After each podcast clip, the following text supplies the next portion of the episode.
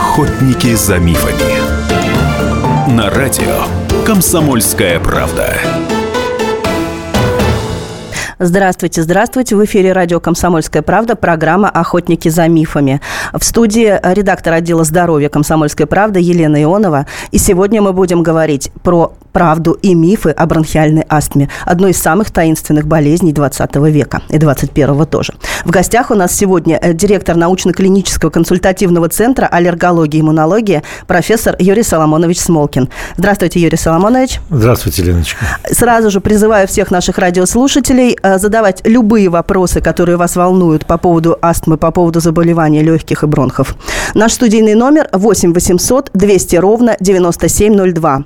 8 800 200 ровно 9702. Также ждем, ваших сообщений по WhatsApp. Плюс 7 967 200 ровно 9702. WhatsApp 200 ровно э, 9702. Итак, Юрий Соломонович, э, постараемся сейчас э, поговорить о том, э, насколько такое ну, сложное, в общем-то, да, аутоиммунное заболевание, как бронхиальная астма, и при этом очень распространенное, вообще поддается лечению, диагностике, и сколько существует разных мифов да, вокруг этой болезни. Ну, поскольку заболевание встречается достаточно часто, э, в мире страдает бронхиальной астмой более 300 миллионов человек. Надо понимать, что это колоссальное количество. А, я хочу подчеркнуть, что оно, Леночка, не аутоиммунное заболевание, просто оно не относится к этой группе. Это заболевание относится условно к э, разряду аллергических заболеваний. Почему я говорю условно? Потому что астма имеет свои особенности, бронхиальная астма. И даже название, например, Американской академии, да, называется, э, посвященная этой теме, называется Академия астмы и аллергии. То есть она как бы всегда астма выделяется, потому что в развитии астмы могут присутствовать не только аллергические механизмы, но и другие. И это заболевание действительно становится, и постоянно называют аллергией там, чумой 20 века, потом это перешло в чуму 21 века, э, поскольку количество увеличивается в связи с появлением все больше, большего количества различных ирритантов, ксенобиотиков, то есть э, веществ, создаваемых химической промышленностью. Которые да, вызывают аллергические реакции. Которые, они являются так называемыми триггерами, включателями. Они могут быть, это могут быть как сами аллергены, так и факторы, которые усиливают эту реакцию и ее включают, да, то есть есть наследственность, и она включается за счет каких-то факторов. Но я хочу сказать, чтобы не углубляться во все эти научные дебри, надо просто понимать, что бронхиальная астма – это хроническое заболевание бронхиального дерева, сопровождающееся воспалением слизистой бронхов, да, и сопровождающийся также различными явлениями, такими как бронхоспазм, что конкретно вызывает вот это страдание, затруднение дыхания и прочее. У нас с вами звоночек. Ответим на звоночек да, сейчас. Конечно. Виктор, слушаем вас. Виктор, слушаем вас. А, да-да. У меня, значит, в детстве была бронхиальная астма, вот. Сейчас вот у матери, правда, еще бронхиальная астма осталась. Мать, мать у меня проживает э, в, в Приморье. Я сам сейчас живу в Иркутске. Вот. Но у меня вроде и перерос просто организм. Мне так врачи, по крайней мере, объяснили. Скажите, в чем вот, ваш вопрос а конкретно? У нас очень мало времени. Вопрос в том, вот э, маме моей 79 лет, вот э, как ей с ее копеечной пенсией можно избавиться от этой болячки? Вот к вопросу, да, как раз мы да. хотели перейти к лечению да, да, да. этих ну, заболеваний. Ну, видите, как правило, это заболевание чаще всего оно наследуется, действительно. А то, что появилось, то, что человек перерос, как он говорит, на самом деле, бронхиальный это счастливое э, стечение обстоятельств, на самом деле, не тяжелая форма была. Значит, он расстался, видимо, с причиной значимым аллергеном по счастливой случайности, и, видимо, был комплекс факторов, который позволил ему преодолеть это состояние. То есть я хочу подчеркнуть, что э, когда говорят излечима или неизлечима бронхиальная астма. Так ставить вопрос, к сожалению, для аллергических заболеваний вообще нельзя. То есть при аллергических заболеваниях нет понятия излечения, есть понятие достижения клинической ремиссии, что равноценно выздоровлению. То есть проявлений может не быть всю жизнь, но готовность к ним может сохраняться также всю жизнь. И она может вернуться, и также можно ее опять преодолеть. А, в счастливом, так сказать, в таком хорошем варианте – заболевание просто хорошо контролируется. И качество жизни не ухудшается, если грамотно вести таких пациентов. Вот, поэтому говорят, что вот так э, говорить, что она неизлечима, да, или можно ли вылечить, то есть и то, и другое неверно. Надо угу. понимать, что это заболевание, с которым надо уметь жить, если оно не подвергается полному, полной репарации, да, то есть если мы не достигаем полной ремиссии. Но можно сделать э, так, что человек не будет чувствовать, что он больной. Скажите, вот э, открываю интернет, э, бронхиальная астма, да, миллионы ссылок, миллионы ссылок на, как и на какие-то клиники, да, так и на народные методы лечения. Да. Вот послушайте, просто что мне удалось, вот самые первые ссылки, которые выскочили, ну, да? Мы это слышим. То есть лечение, лечение бронхиальной астмы, овсяный отвар, настой грецких орехов, тертая тыква и лепестки розы. Далее порошок из скорлупы яиц. Угу.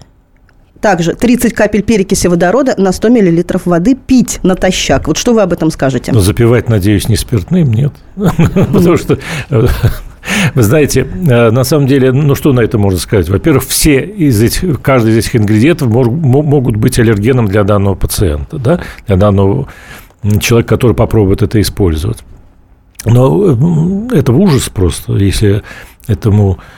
Ну, понимаете, если у человека действительно бронхиальная астма, ему плохо – да, то он не, он не будет этого делать. Он все-таки пойдет к врачу. Ну, а если у человека хроническое состояние, да, то есть э, он чувствует, что если вот он начинается обострение. во врачах и в да. медицине, да. ну, тогда у него... Такое плох... случается, в общем-то, нередко, прямо скажем. Ну, да, тогда это плохой прогноз.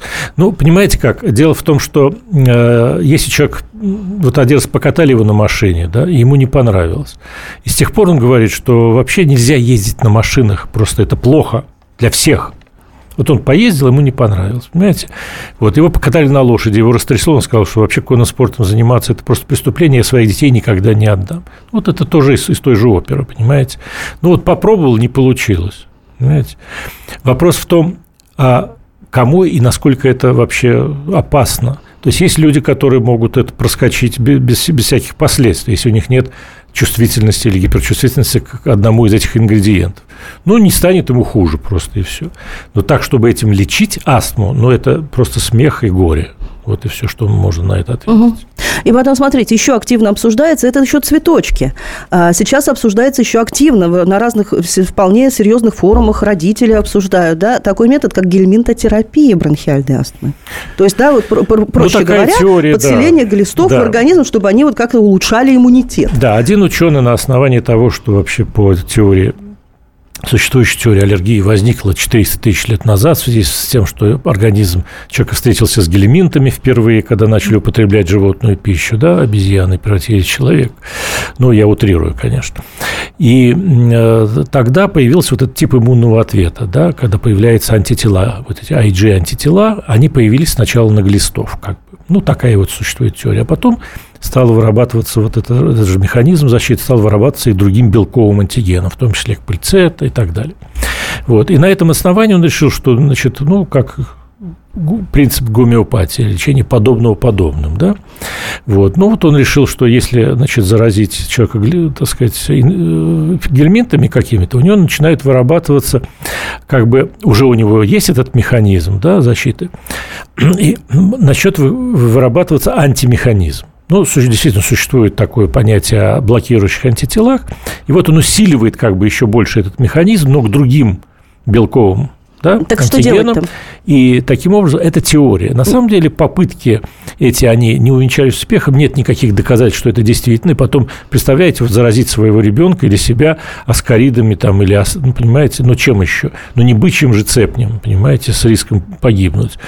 Поэтому это, конечно, полная абракадабра, и никто этим не, не пытается лечить, а серьезные врачи. Продолжим вот. наш разговор буквально через несколько минут. Уходим на рекламу.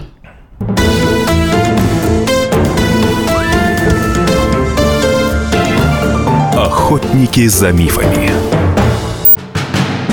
Мы живем в горячее время.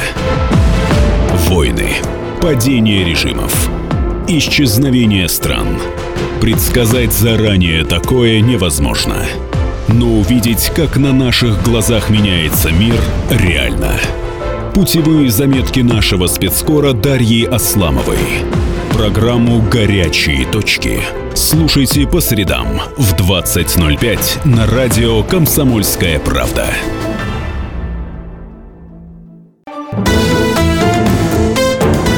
Охотники за мифами. На радио «Комсомольская правда». Продолжаем. В эфире радио «Комсомольская правда» программа «Охотники за мифами». Сегодня мы говорим, э, раз, раз, разоблачаем разные э, мифы о бронхиальной астме, о том, как нас разводят недобросовестные продавцы всяких, всяческих э, средств и препаратов, а, там же, а также, как правильно нужно будет лечить это заболевание и можно ли его вообще в принципе вылечить. Э, в радиостудии «Комсомольской правды» редактор отдела здоровья Елена Ионова, а также наш гость, директор научно-клинического консультативного центра аллергологии онкологии и иммунологии Юрий Соломонович Смолкин. Пожалуйста, задавайте ваши вопросы, все, что вы хотели знать о бронхиальной астме. 8 800 200 ровно 9702. 8 800 200 ровно 9702, а также сообщение ждем вашему по WhatsApp. Плюс 7 967 200 ровно 9702. Плюс 7 967 200 ровно 9702. Э, продолжаем наш разговор. Вот до того, как мы ушли на перерыв, мы говорили о разнообразных э, народных, так скажем, и псевдонаучных методах лечения. И как раз сейчас нам пришло вот сообщение по WhatsApp, а, пишет девушка о том, что у нее есть э, бронхиальная астма, периодически бывают а, приступы, и к тому же она сейчас беременна. Так вот, а, ей в качестве профилактики, чтобы она не разболелась осенью, ей прописывают, так скажем, очень популярный препарат из печени, из печени бернской бернской, э, берберийской, пардон, из печени берберийской утки, собственно, вот ацилококцинум, ей прописывают этот препарат как э, профилактическое средство при бронхиальной астме. Что вы на это можете сказать? Ну, ну по этому поводу можно очень долго говорить. Во-первых, о недоказанности гомеопатических средств, большинства вот этих средств, хотя фармакопея Франции, там, допустим, допускает их применение, если аллопат, то есть врач, не гомеопат, а официально закончивший медицинский институт, получивший диплом, их назначает, и он должен обосновать это, почему он это делает. Поэтому, а, если средство не прошло контролируемое испытание, и его эффективность не доказана, применять его нельзя. Это делается на страх и риск больного, ну и, конечно, врача, который это назначает. Потому что а, на самом деле если у данной пациентки с бронхиальной астмой есть гиперчувствительность к э, утке, да, то она среагирует. А это может возникнуть образом. случайно, да? То есть это может ну, конечно, она может этого не знать, потому что на аллерген берской утки, то есть никто не создает для диагностики. Утка, да, можно проверить, и там есть совпадение антигена, там есть общий большой антиген, мажорный, есть малые, которые совпадают у разных видов уток и так далее. Поэтому это, конечно, эксперимент на себе – вот. Ну, лучше все-таки эксперименты проводить на, на мышах в лучшем случае. Вот в том-то и дело, да. что на мышах-то, как вы, видимо, Конечно. тоже Мы же не знаем отдаленных последствий. Мы не знаем, будет хуже, лучше, мы просто не знаем. Это эксперимент, понимаете? Ну, опять же, человек либо в лучшем заболеет, случае либо не, не станет заболеет. хуже, понимаете? Да. В лучшем случае. Потому что гомеопатическое средство, реально, истинное, настоящее, это 10 минус 30 степени. Это капли в океане. То есть нет там вещества. То есть след вещества, след да, то, что вещества, называется? слепок, да, там воды и так далее. Есть вот так по такой теории. Хотя Ганиман, который создавал вообще теорию гомеопатии, да, он говорил, лечение подобного подобного. Там вещество еще наблюдалось. Вот. А те средства, которые сейчас продают гомеопатические компании, они же не совсем гомеопатические. Это же много направлений в гомеопатии. Да? Есть там и гомотоксикология и так далее. И эти, многие, гомеопаты, многие люди, которые так называемые гомеопаты, в этом не разбираются, а тем более пациенты. А а вот веледовские средства и так далее, они имеют вещество там 10 минус 6, 10 минус 5. Мы с этих доз начинаем специфическую иммунотерапию. Это, осущ... это е... вещество в наличии. И как на него человек среагирует, не знает, потому что эти средства не проходят контролируемые испытания. То есть а они их называют гомеопатическими, конечно. а на самом деле неизвестно, они что не в них. относятся к строгим фармакологическим средствам, которые вообще на самом деле э, по идее, если строго, когда если у нас закон, наконец, все законы войдут в силу, как, так сказать, в цивилизованной стране, то гомеопатические средства в обычной аптеке продаваться не будут, потому что они не проходят контролируемые испытания, так как и доложу по всем требованиям. Они проходят такие испытания, якобы и так далее, даже Минздрав регистрирует, но это не те испытания, которые э, могут быть признаны международным сообществом. Как, э, именно как лекарственное Конечно, средство. Конечно, как лекарственное средство. Поэтому, когда спрашивают, можно ли гомеопатией вылечить астму, понимаете, а может ли медицина вылечить геморрой? Разве можно так ставить? Конкретно, кто должен это лечить? Проктолог. Как это нужно лечить? Для этого есть доказанные средства. да, как прошедшее контролируемое испытание. Лучше на сегодняшний день. И вот ими надо и лечить. Понимаете, если человеку нужно операция, значит, нужно оперировать. Нужно восстановить период и так далее. Если у вас бронхиальная астма, вы должны лечиться по стандарту, который разработан тысячами врачей, да, признан международным сообществом, выпущен документ на основе доказательных исследований на огромном количестве уже добровольцев, а потом и пациентов. И мы точно знаем, что мы не навредим, а поможем. Просто у данного каждого больного есть свой определенный метод и схема, которая подбирается индивидуально, зависит от тяжести астмы, длительности астмы и так далее. Для этого нужен просто грамотный врач да, и пациент, который понимает, что он должен лечиться как положено. Иначе, да, иначе мы получаем тяжелые формы астмы, да, жизнеугрожающие формы астмы.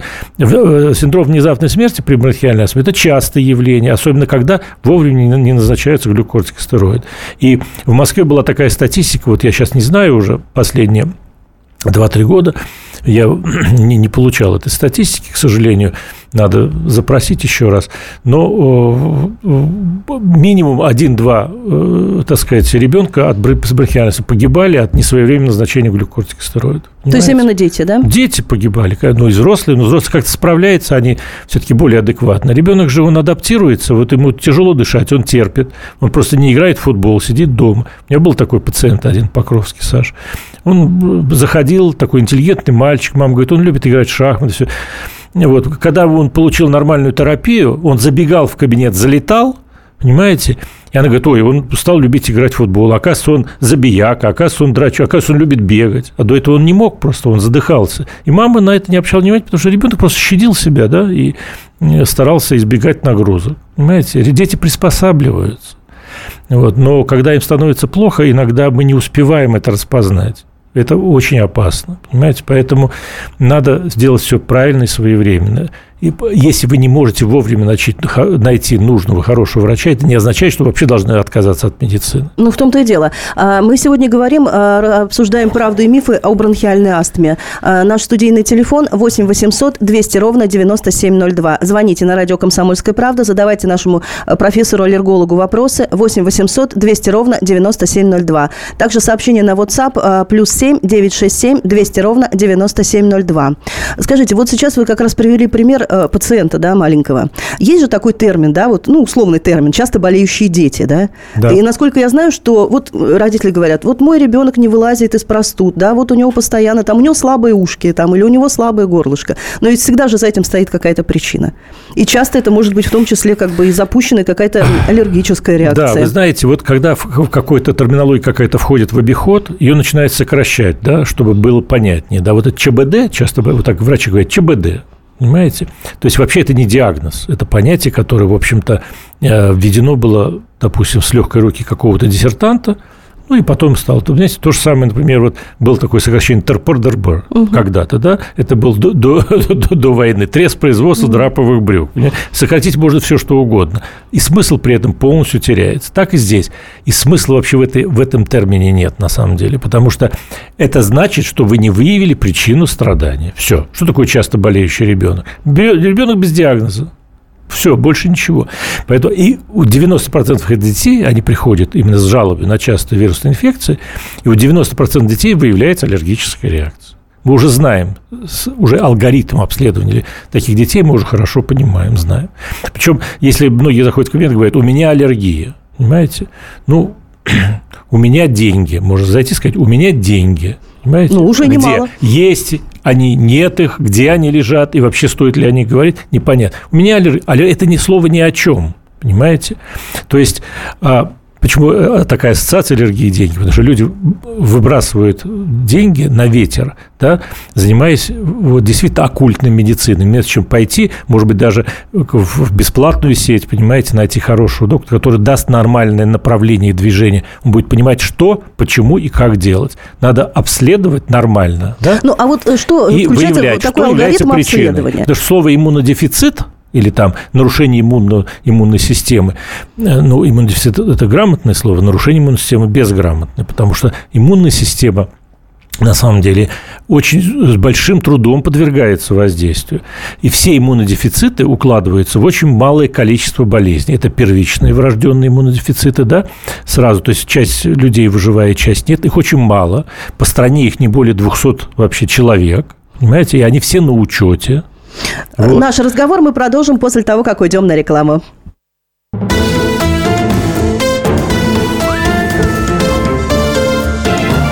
Охотники за мифами.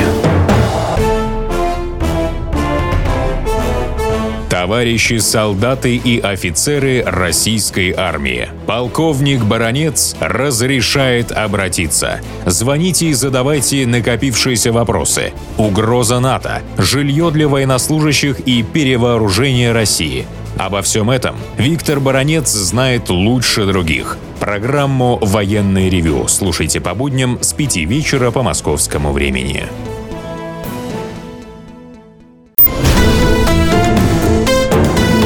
Охотники за мифами. На радио «Комсомольская правда». Продолжаем наш разговор на радио «Комсомольская правда». Обсуждаем правду и мифы о таком таинственном заболевании, как бронхиальная астма. Напоминаю, наш студийный номер телефона 8 800 200 ровно 9702. 8 800 200 ровно 9702. WhatsApp плюс 7 967 200 ровно 9702. В гостях у нас сегодня директор научно-клинического консультативного центра аллергологии и иммунологии профессор Юрий Соломонович Смолкин. А, Юрий Соломонович, вот к нам на WhatsApp пришло сообщение. А, молодая мама спрашивает, а, сейчас продается очень много средств для разнообразия разнообразной ароматерапии. То есть это всевозможные ингаляторы а, и э, разные штучки, которые нужно разводить, которые нужно ставить в, рядом с кроваткой ребенка, а, которые, так сказать, ну, так сказать, призваны, призваны, быть, профила... призваны быть профилактикой да, при... для бронхитов и так далее. Конечно. Итак, э, что вы можете об этом сказать? Могут ли какие-то такие вот э, растительные средства быть действительно профилактикой, эфирные масла? Там, да, это же очень популярные вещи. Нет, это все опасно для больных с астмой, потому что у них есть неспецифическая гиперчувствительность бронхов. То есть такие пациенты реагируют на холодный воздух, на сильные запахи, на запахи парфюмерии. Э, поэтому для них как раз это все опасно. И разве можно применять то, что продается в магазинах у пациентов? Ну, это вообще это нонсенс. Это просто по определению. Поэтому легковерно бедные люди, вот, к сожалению, страдают от того, что они доверяют надписям и так далее. Вот я, знаете, я услышал в такой-то программе, вот мне приходит пациент и говорит, да, я, потому что самое главное ведь пообщаться с пациентом, понять, что у него в голове, так сказать, произвести чистку и только потом назначать терапию, потому что в противном случае он не воспримет и не начнет де- делать как положено, я не смогу ему помочь. Поэтому 90% времени уходит на то, чтобы понять, зачем он пришел, что с ним на самом деле, да, и как назначить то обследование, которое подтвердит мысль врача. Потому что любое обследование, оно нужно только для подтверждения мысли врача. Поэтому люди, когда приходят с готовыми уже результатами исследований, их трактовать, то есть 90% мы выбрасываем в корзину, потому что они не нужны понимаете? И потому что часто просто они не оправданы и так далее. И здесь понятно, что спрашивают, да, да, там дыхательная гимнастика Пострельниковой, там, да, методы Иванова и так далее. Ради бога, бутейка, там, поверхностное дыхание. Да вы экспериментируете на ком-нибудь другом, но не на, не, на, не на пациенте, а уж тем более на себе, любимом. У нас сейчас звоночек, Конечно. давайте ответим на звонок. Олег, Олег, слушаем вас. Добрый день. А, вы знаете, я астматик со стажем, бронхиальная астма, так скажем, почти 30 лет. Вот. Сначала по молодости очень плотно занимался, бегал по врачам, я не знаю, очень достаточное количество денег потратил на это все. 30 лет назад денег не брали. Ну, нет, я имею в виду, это где-то в 90-е, так, в 90-е, 2000-х начал этим так плотно заниматься. Uh-huh. Да, и вы знаете, как-то я понял, что, в общем-то, все это достаточно бесполезно. Я Правильно. Просто... Я сразу вам отвечу на этот вопрос. То Уже есть понятно. Чем, Олег, скажите, в чем ваш вопрос? То есть вы считаете, а, что... Да, вопрос у меня вот такой. Да. У меня дело в том, что я никак не могу справиться с одним. Э, у меня аллергия, ну как, э, ярко выраженная аллергия. Я задыхаюсь, когда домашнее животное, то есть я в цирк даже хожу с ребенком, я, э, если лошадь есть, я выхожу просто из зала и стою в коридорчике. Я знаю, что у меня будет, у меня будут э, сопли, извините, я буду задыхаться.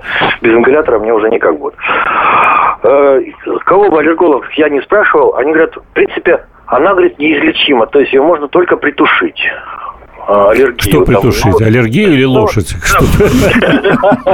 Ну, не знаю. Притушить аллергию, притушить лошадь. Вы знаете, да, давайте я вам отвечу. Понятно. В общем, это довольно стандартная ситуация. Значит, э, вы ходили по врачам, вы действительно от одного к другому, но вы не нашли, судя по всему, вам не повезло ни одного грамотного аллерголога, потому что если вы попали к грамотному аллергологу, он вам все просто рассказал, как на самом деле все происходит. Значит, что вот если в такой ограниченном, так сказать, эфирном пространстве, я могу сказать только одно. Значит, если это а, животное, эпителий животных, то проводить сейчас специфическую иммунотерапию мы сможем в ближайшее время только на эпителии кошки. Такой аллерген уже есть, он проходит исследование. Что касается других э, видов э, эпителиальных аллергенов, специфическую терапию, как на пыльцу и домашнюю пыль, проводить бесполезно. Но если у вас параллельно на пыльцу и домашнюю пыль, то снизить вообще вашу гиперчувствительность возможно. Для этого есть э, современные методики. Вы просто привыкли, вы свыклись со своим заболеванием, как-то садаптировались. И если, слава богу, вы до сих пор живы, значит, вы действительно действительно вышли в относительную клиническую ремиссию, вы с этим живете. Но э, вам нельзя контактировать с животными, это никто это не преодолеет на сегодняшний день, потому что только если, я сказал, это касается петель кошки, то эффективность этого не более 50%, это у каждого конкретного пациента. Э, то есть это отдельный вопрос эпидермальной аллергии. Угу. То есть вам надо избегать этого, потому что что вы можете сделать, если вам некуда деваться, да, вы должны все-таки куда-то попасть, вы предполагаете, вы можете выпить достаточную дозу э, антигистаминного препарата, да, который вам положит по весу и возрасту, и, ну, по возрасту, один назначается только по возрасту, но просто можете двойную дозу, там есть препараты, для которых это допустимо. Вот хотя официально у нас в России нет, а за рубежом можно в 4 раза увеличивать дозу, но это уже вопрос разрешения. И э, использовать, э, значит, назальный и ингаляционный кортикостероид. То есть брызнуть, прыснуть, принять, и какое-то время это вас продержит. Но никаких других способов нет. У нас еще есть один звоночек, да? Анна, Анна, слушаем вас. Да, добрый день. Я вот хотела задать вопрос доктору. Вот у меня мама 69 лет, у нее бронхиальная астма. Она каждое утро пользуется серетит мультидиск. Серетит, вот, вроде... да, мультидиск, да. Да, да. Вот, так вроде бы ничего. Но два раза в год она или весной, или осенью как бы заболевает ну, достаточно тяжело. Вот э, можно ли ей сделать прививку к Я слышала, что вот за границей а, кому 65 лет э, им всем делают. А, да, вы знаете, спасибо. Вопрос. Ну, не все было четко слышно, но и как я услышал, значит, мультидиск серетит применяет, заболевает осенью-весной каждый год, да. Если она не заболевает пневмонией, то привидар э, ей в этом возрасте уже не нужен. Понимаете? Не, не уже, не потому что она в таком возрасте, просто это опасно для нее. Потому что есть э, описание, вот осложнений недавно, вот я узнал в Смоленске, была такая история.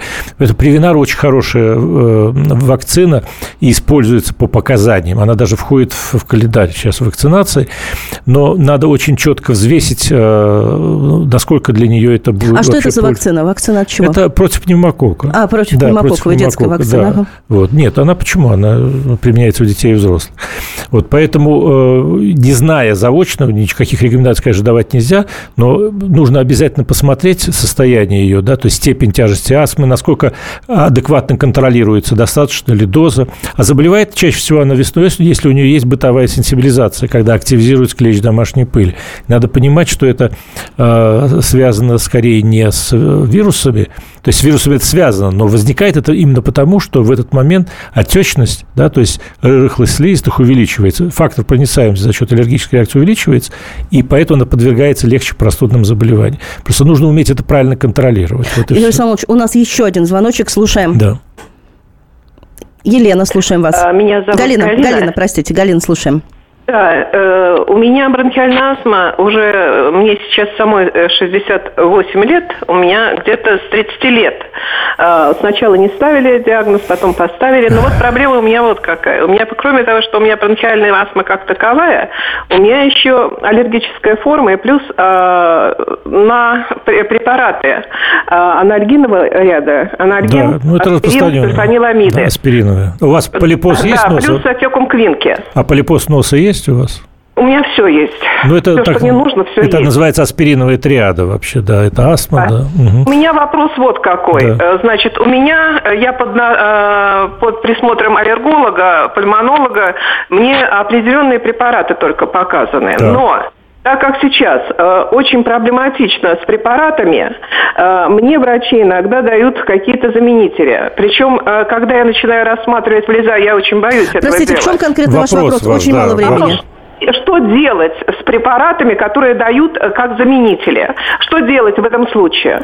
Ну, в данном случае аллерголог вообще может проверить э, гиперчувствительность данного препарату. Для этого есть так называемый прик-прик-тест. То есть это кожный тест с нативным, э, это делается в аллергологии. Он может проверить сначала вашу чувствительность и потом дать вам попробовать в конкретной ситуации проверить под контролем, значит, стероида, да, если что, ввести вовремя внутри. То есть только таким образом это подбирается. Это надо уже смотреть, как, что вам там немесулит можно заменить, там раз. Сейчас есть различные, достаточно широкий спектр. Если в советское время, кроме анальгина, аспирина ничего не знали, то сейчас, слава богу, есть из чего выбирать.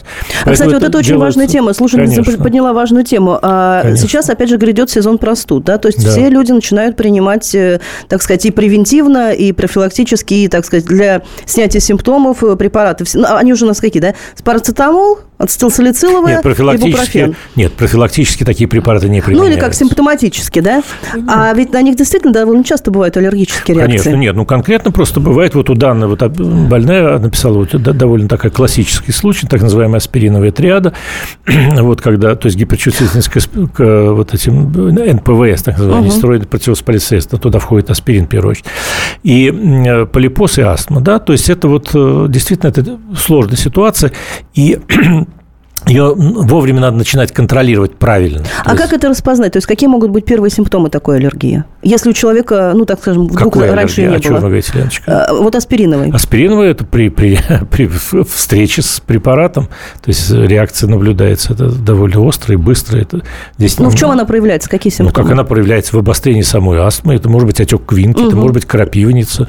Конечно, это очень, это острая аллергическая реакция. Она наблюдается резко, то есть ее ни с чем не спутаешь. Вот, и уже больные это хорошо знают. Просто таких пациентов вести сложно, но это надо уметь и знать, как это делается. Поэтому, конечно, со взрослыми тяжелее, потому что кроме бронхиолиаза у них часто наслаивается еще так называемая хроническая обструктивная болезнь легких. Вот это хобл, куда входит как раз и бронхоспазм может, может наблюдаться, так же, как при бронхиолязе. Надо уметь отличить это. Это довольно сложно, этим надо разбираться, но это не, на, не в эфире, а на консультации. Ну, понятно, то есть в каждом Конечно. конкретном случае. То есть... Конечно, да. Поэтому, слава богу, как говорил мой покойный учитель, с детьми проще, у них не бывает одновременно туберкулеза, сифилиса, несчастной любви. У них всегда одна причина, ее надо просто находить.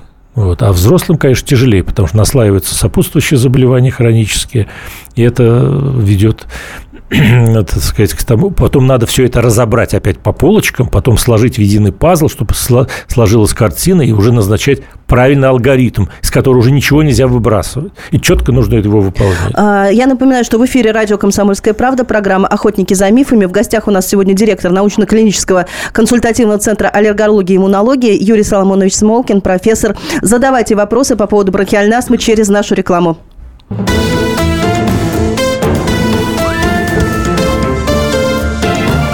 Охотники за мифами. Разгадать планы Владимира Путина не под силу даже западным спецслужбам. Но я, Эдвард Чесноков, знаю, чего хочет наш президент на самом деле. Каждый четверг вместе с вами в прямом эфире разгадываем мотив очередного поступка Путина. О чем думает и что планирует Владимир Владимирович. Слушайте и звоните в программу «Вождь» по четвергам в 20.05. Время московское.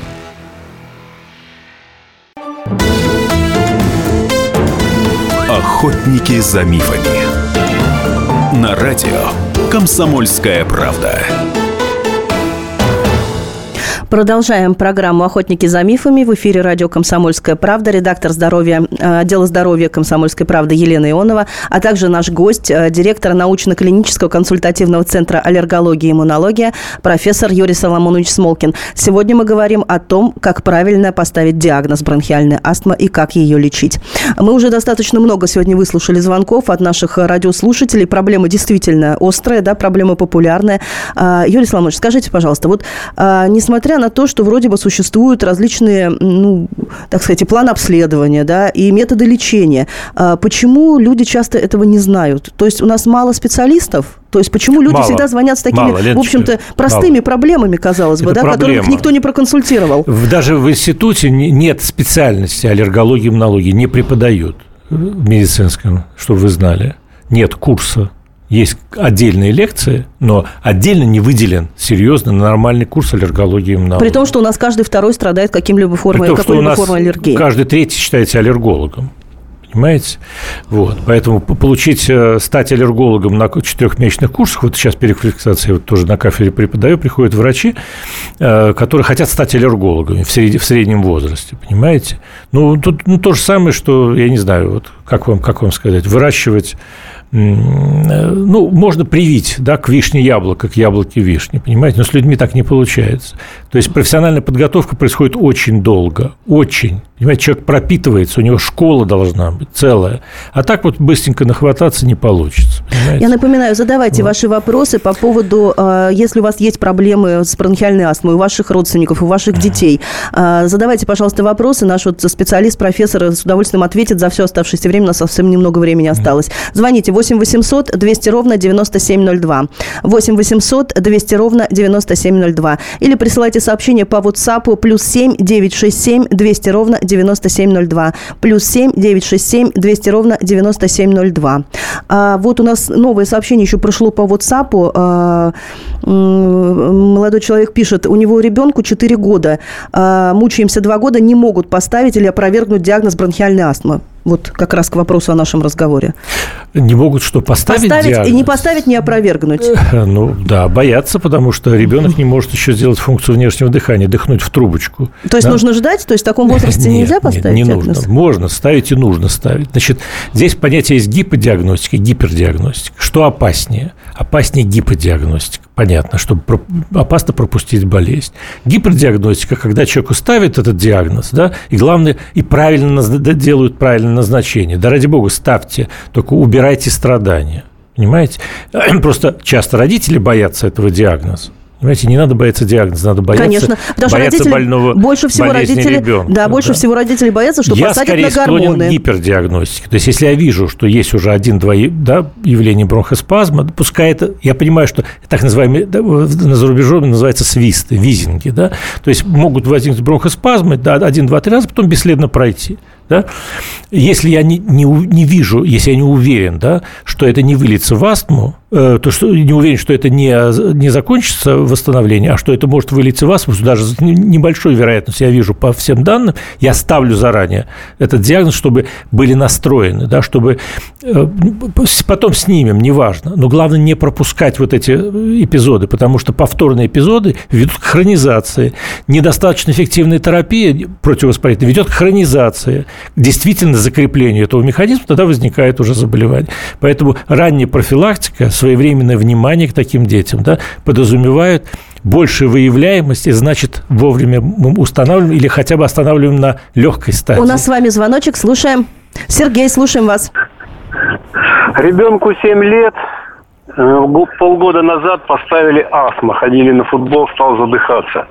Угу. Вот. Как, как, какова, каковы перспективы лечения? Э, перспективы лечения или перспективы ребенка? Значит, дело в том, что Ребенок, да, перспективы ребенка нормальные, если он в руках нормального аллерголога, потому что это все прекрасно контролируется. У меня пациент, и не один, они занимаются в довольно известных спортивных школах, и футболисты, и хоккеисты, я не буду их называть их фамилии, это не, нельзя этого делать, хотя один раз я вот назвал уже в эфире. А, они прекрасно себя чувствуют, они контролируются великолепно, и играют, и достигают высоких результатов. Можно прекрасно существовать. Дэвид Бекхэм астматик, между прочим, если чтобы вы знали, футболист. Причем серьезный астматик. Он с ингалятором И он достиг великолепных успехов. А как же... Да а их много. Же Элизабет Тейлор, там, Клинтон, они все астматики, вот, что вы знаете. Очень много известных астматиков, и, э, которые великолепно контролируют свое вот это вот состояние и живут полной... Вы, вы видите, какой жизнью они живут. Юрий Славович, но все-таки, знаете, люди. все равно как-то звучит довольно печально, да? То есть жить и контролировать. Да, да конечно. Если, если, если астма развилась, она средней тяжести и так далее, да. То есть есть виды астмы, которые надо всю жизнь контролировать. А можно, есть Но, ли вид астмы, который можно полностью вылечить? Конечно, да, их большинство. Большинство видов астмы можно полностью, при них можно полностью достичь клинической ремиссии, если это делается вовремя, своевременно и правильно. Что для этого нужно сделать? Вот просто алгоритм для ну, конечно, всех это родителей. я вам сейчас расскажу за три минуты. Нет, нет, я имею в виду алгоритм обследования, обследования. Конечно, конечно. Есть абсолютно известный, стандартный, качественный алгоритм. Вопрос о том, знаете, меня как-то спросили, а все ли, например, врачи в Германии хорошие? И, конечно, нет медицина в Германии хорошая. А все ли врачи? Нет, потому что есть врач, который формально относится к своим, да, а есть, который любит людей. Понимаете, нужно идти к врачу, который любит людей и любит свою работу, и который знает современные документы. Вот и все. Понятно. Продолжаем наш разговор про бронхиальную астму. Вот еще поступил нам звон, э, сообщение по WhatsApp. Э, молодой человек, значит, 34 года, пишет, что э, бронхи – мое слабое место – Диагноз бронхиальной астмы мне никогда не ставили, но приступы удушья случаются каждой весной и осенью. Стоит ли дальше обследоваться? Хотя ну, уже в таком да, возрасте... конечно, надо вы... Какая разница, какой возраст? Что... А. Разве человек в 67 лет говорит, что я больше, что я старый, уже нет, все, моя жизнь закончена? Нет, такого возраста нет диагноза. Есть диагнозы, ну, о чем вы говорите? Конечно, это просто надо выяснить причинно значимый аллерген. Так выясняется. Причинно значимый аллерген да, и, значит, нужно расстаться с ним, научить больного, как с ним расставаться, как прекратить с ним контактировать, а если это реакция на пыльцу или клеща домашней пыли, это великолепно лечится, да, для этого есть специфическая иммунотерапия. Просто нужно попасть в, в, в нормальное медицинское учреждение к нормальному врачу. Все. Вот это, понимаете, говорит, какой народный способ терапии? Я всегда говорю, это в, в хороший врач, который в, свое, в советское время был выучен на народные деньги. Вот это хорошее народное средство. Ну, понимаете, это уже тема для другой дискуссии. Другой, да? это, бес, это, беско, это бесконечная конечно. тема да, здравоохранения в нашей конечно, стране. Конечно. Поэтому давайте лучше поговорим о том, у нас совсем немного времени остается до конца программы, а, поговорим о том, как избежать, собственно, обострения астмы в осенний зимний период, да, когда да, да, случается, когда с одной стороны повышенная влажность и ветра, конечно, с другой конечно. стороны сухость воздуха Надо соблюдать элементарные правила, и знают это вот пациенты знают, врач рассказывает обычно, значит, нужно контролировать экспозицию, как мы говорим, количество аллергена, то есть всего клеща не убить невозможно, он живет с нами, он питается слущенным эпителием, органикой, значит, надо уметь обрабатывать свое помещение, дом, квартиру, да, нужно поддерживать нормальную влажность от 30 до 60 процентов, да, то есть чтобы она была не ниже 30, но не выше 60. Ну, а что, как, как это узнать можно? Ну, для этого есть гигрометр обычный, он продается. Гигрометр, термометр должен быть, да, и барометр, как во всех цивилизованных домах, вот. И э, надо смотреть и просто контролировать и поддерживать. Просто можно открыть окно, ну, что влажность зимой 90 процентов на улице, да, а в квартире меньше 30, да, то есть хорошо проветривать помещение, ставить увлажнитель. Но не все имеют возможность покупать там увлажнители, очиститель воздуха там у Panasonic там 45 тысяч. Понимаете, это же не все имеют такую возможность. Хотя это тоже не панацея. Это одно не спасет. То есть надо все делать вместе, да, и увлажнять, и очищать. Но это не уберет аллерген из квартиры, нужно специальными аэрозолями обрабатывать, да, нужно менять правильно постельное белье, нужно заменить, надо убрать все коллекторы пыли, которые вы не можете постирать при нормальной температуре. Это все рассказывается на приеме каждому пациенту. Да. Эти общие места, они также важны, как и конкретная терапия. И назначить адекватную, эффективную, достаточную терапию, которая будет полностью убирать воспаление. Понимаете, нельзя бояться препаратов, нужно бояться болезни. И надо знать, какие препараты опасны, да, то есть их показания и противопоказания. Безвредный препарат – это не препарат, это обман. Потому ну, что понятно, любой препарат, это... превышение дозировки, он, он будет да? Яд лекарство в нежной оболочке. Его понюхать и прибудет сила. Стоит проглотить, чтобы он убил это монах Лоренцо из Ромео и Джульетт. Этот принцип не изменился. Если вы применяете безопасный препарат, это не препарат, это обман. Понимаете? Поэтому нужно подбирать достаточно эффективные, безопасные, изученные препараты, которые доказали свою эффективность. Но если вы не получается у вас, вы не верите в препарат, вы перестанете верить врачу. Поэтому э, доктор Хаус хорошо сказал, вы не верите гормонам, значит, вы не верите врачам. Знаете, вот есть такое да, выражение, да. да. И он, как правда сказал, в конкретной ситуации, да, гормоны имеют осложнения, их надо знать, как назначать, кому назначать, но без стероидов, это на самом деле гормоны щитовидные, половые, надо знать какие. Вот, без стероидов аллергии не лечится. Надо это Вот, собственно, понять. такой поэтической ноте нам приходится заканчивать нашу программу. Это была программа «Охотники за мифами» на радио «Комсомольская правда». А, в студии была редактор отдела здоровья Елена Ионова и профессор аллергологии Юлия Соломонович Смолкин. Спасибо.